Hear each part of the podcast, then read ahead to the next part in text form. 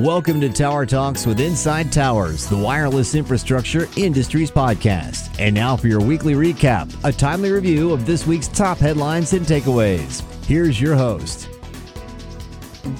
Welcome to Inside Towers Week in Review. I'm Leslie Stimson, Inside Towers Washington Bureau Chief and with me is John Celentano, our business editor. This episode is sponsored by Inside Towers Intelligence. It's a quarterly market report that dives deep into the wireless infrastructure ecosystem. Intelligence looks at market trends, capital expenditures, relevant M&A transactions, and more. The 2023 Volume 4 is available now. An annual subscription also includes an exclusive briefing and online support. For more information or to subscribe, visit insidetowers.com slash intelligence. Well, John, it was quite a week with the NATE show going on. What, what are your takeaways from that?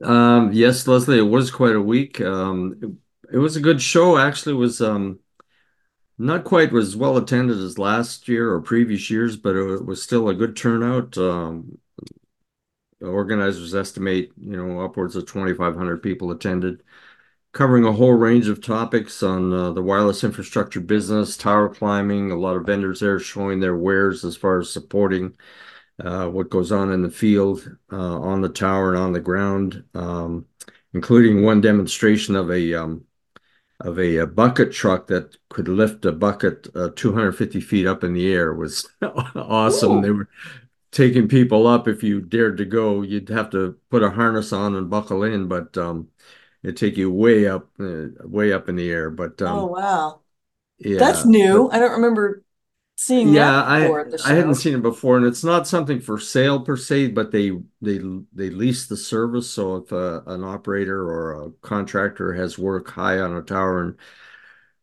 and they need to move quickly they can um it, it's not normally used to build towers but if you need to repair or replace antennas that sort of thing on water towers or other structures you can lift high up in the air on the bucket truck and do the work from the bucket. Um but it can be it can be a little bit expensive to do that and yeah. probably limited but uh, they also had a helicopter on the show floor um, that helps with um, with uh, repairs and maintenance um, um this particular size of helicopter does um, um, also does like uh, transmission lines for power transmission lines they'll put mm. a technician up on the on the line and yeah, so it was very cool. We had a chance to look inside it, and uh, uh, they didn't volunteer to take us for a ride though, but uh, it was good. So, no, that a lot of interesting topics. Everything from practical stuff like um, I, I sat in on one that looked at calculating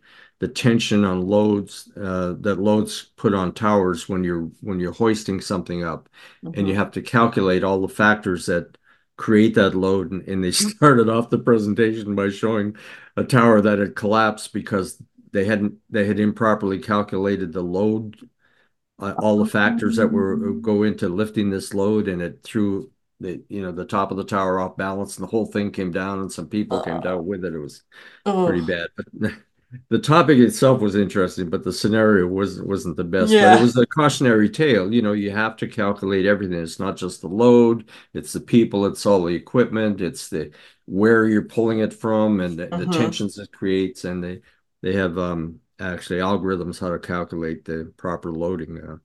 Uh, um, a number of presentations on um, uh, leadership development, uh, managing organizations, and the like. And uh, I sat in on one that had um, a really talented uh, and, and, experienced um, group of panelists that talked about what does it take to be a leader and what you know what what factors go into making you a good leader and and the like. So. Um, you know, so a good mix of technical, managerial, um, uh, and operational topics. I did sit on one, and I wrote about it in in this week's issue about um, electric vehicle charging. You know, one of the big issues during the slowdown in in capital spending on the wireless network amongst the contractors certainly is well, what do we do to keep busy and keep our crews? And so there's been a lot of talk about well, maybe we can diversify our our skills and our work talent into other areas just besides climbing towers and installing radio systems. Mm. Um, so there has been a movement to do more fiber installation because fiber is, is uh, uh, active these days. And, uh, you know, the panel introduced the concept of, well, you ought to consider maybe um, diversifying into installing electric vehicle charging systems and the infrastructure that supports that, because uh, the skill set is similar. And you, if you're familiar and can get certified as an electrical technician, then there's lots of work to come. So I thought that was interesting as well. Yeah, so all in all, you know, it was it was a good show. Um, uh, fair amount of takeaways. I think there's a positive upbeat amongst people that attended there that things are improving slowly and will get better as we get into farther into the year. And um, um, uh, so they had some nice receptions, and they had a, very, interesting keynote speaker, a former Navy SEAL who uh, uh, shared his some of his experiences, and um, they had a great awards luncheon as well. A number of people were recognized for their contribution to the to the business. So, yeah, it was good. It sounds good. Thank you for that. Your impressions of the show, John. It sounded like it was really worthwhile to attend. Well, certainly for us, that's our yeah. people, right? So, so in the world of lobbying, several telecom organizations, including WIA, Crown Castle, and Altice USA, oppose an electric utility association's attempt to persuade the FCC to reconsider some of its pole attachment reforms. Um, these are what the agency adopted in December. The Edison Electric Institute petitioned the commission to reconsider or change the, this is in quotes, grandfathered pole ruling. So the December ruling requires pole owners to share in the costs of preparing utility poles for replacement, even if they are considered grandfathered, meaning they were installed or existed before certain regulations were enacted. The ruling found that when an attacher requests access to a pole that is out of compliance with current safety standards, replacing the pole is, this is in quotes, not necessitated solely, end quote, by the attacher's request. And both the pole owner and the attacher who wants access to the pole must share in the replacement costs, you know, instead of dumping all the costs on the last attacher or the current attacher.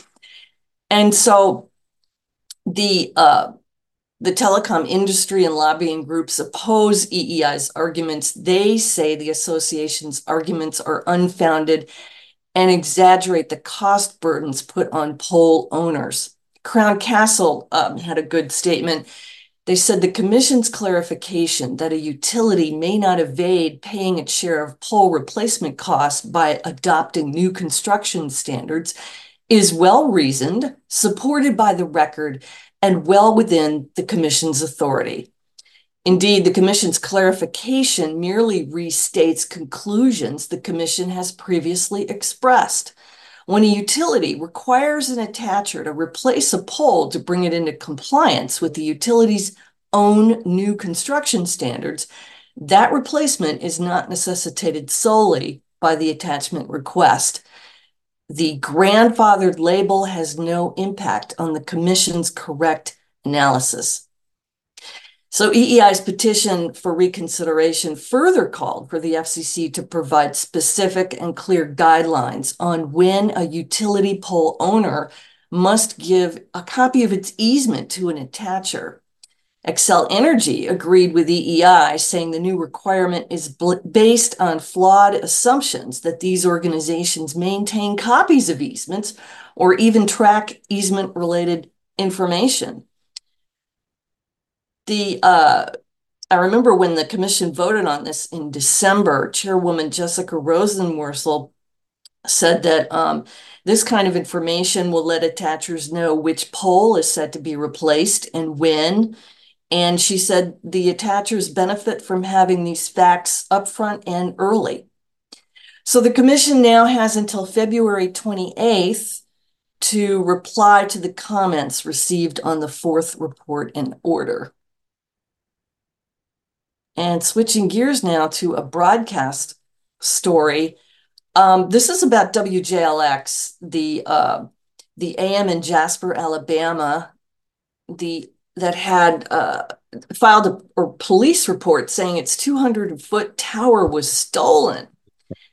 And then the GM and owner, Brett Elmore, is sticking to his story. That's after doubts arose. Some engineers uh, have said that, you know, how can you steal a whole tower? Um, Elmore is saying that the transmitter was stolen too, and the uh, shack, the transmitter shack, was vandalized. Ron Johnson of the Alabama News Beacon says it all looks like a hoax. And um, his take is that he's heard from people who used to work at the stations and said that Elmore thought the AM was too costly to maintain, and he would shut down the transmitter periodically. And over time, the tower rotted, and people just stole pieces of the tower over time. Joe and Jeff Geerling of Geerling Engineering said there would be evidence if someone torched the guy wires to get the tower to fall fast. Um, they also said it takes time to cut up a tower. So they said this was all kind of strange. And at last count, Elmore um, has been, he was trying to return JLX to over the air broadcasting. It was only online after the incident. And then we ran a story saying that iHeart came to the rescue and uh, offered him the use of one of their nearby FM translators. So, all in all, a very strange story. The Jasper police continue to investigate, and they're asking anyone with information to call 205 221 2121. So, that's it for this week's Inside Towers Week in Review. Thanks for listening. And for a complete rundown of all the week's stories, check out our Saturday edition. Thank you for listening to Tower Talks. To subscribe to our podcast, our daily newsletter, or use our other industry resources, please visit InsideTowers.com. Until next time, you've been listening to Tower Talks from Inside Towers, the wireless infrastructure industries podcast.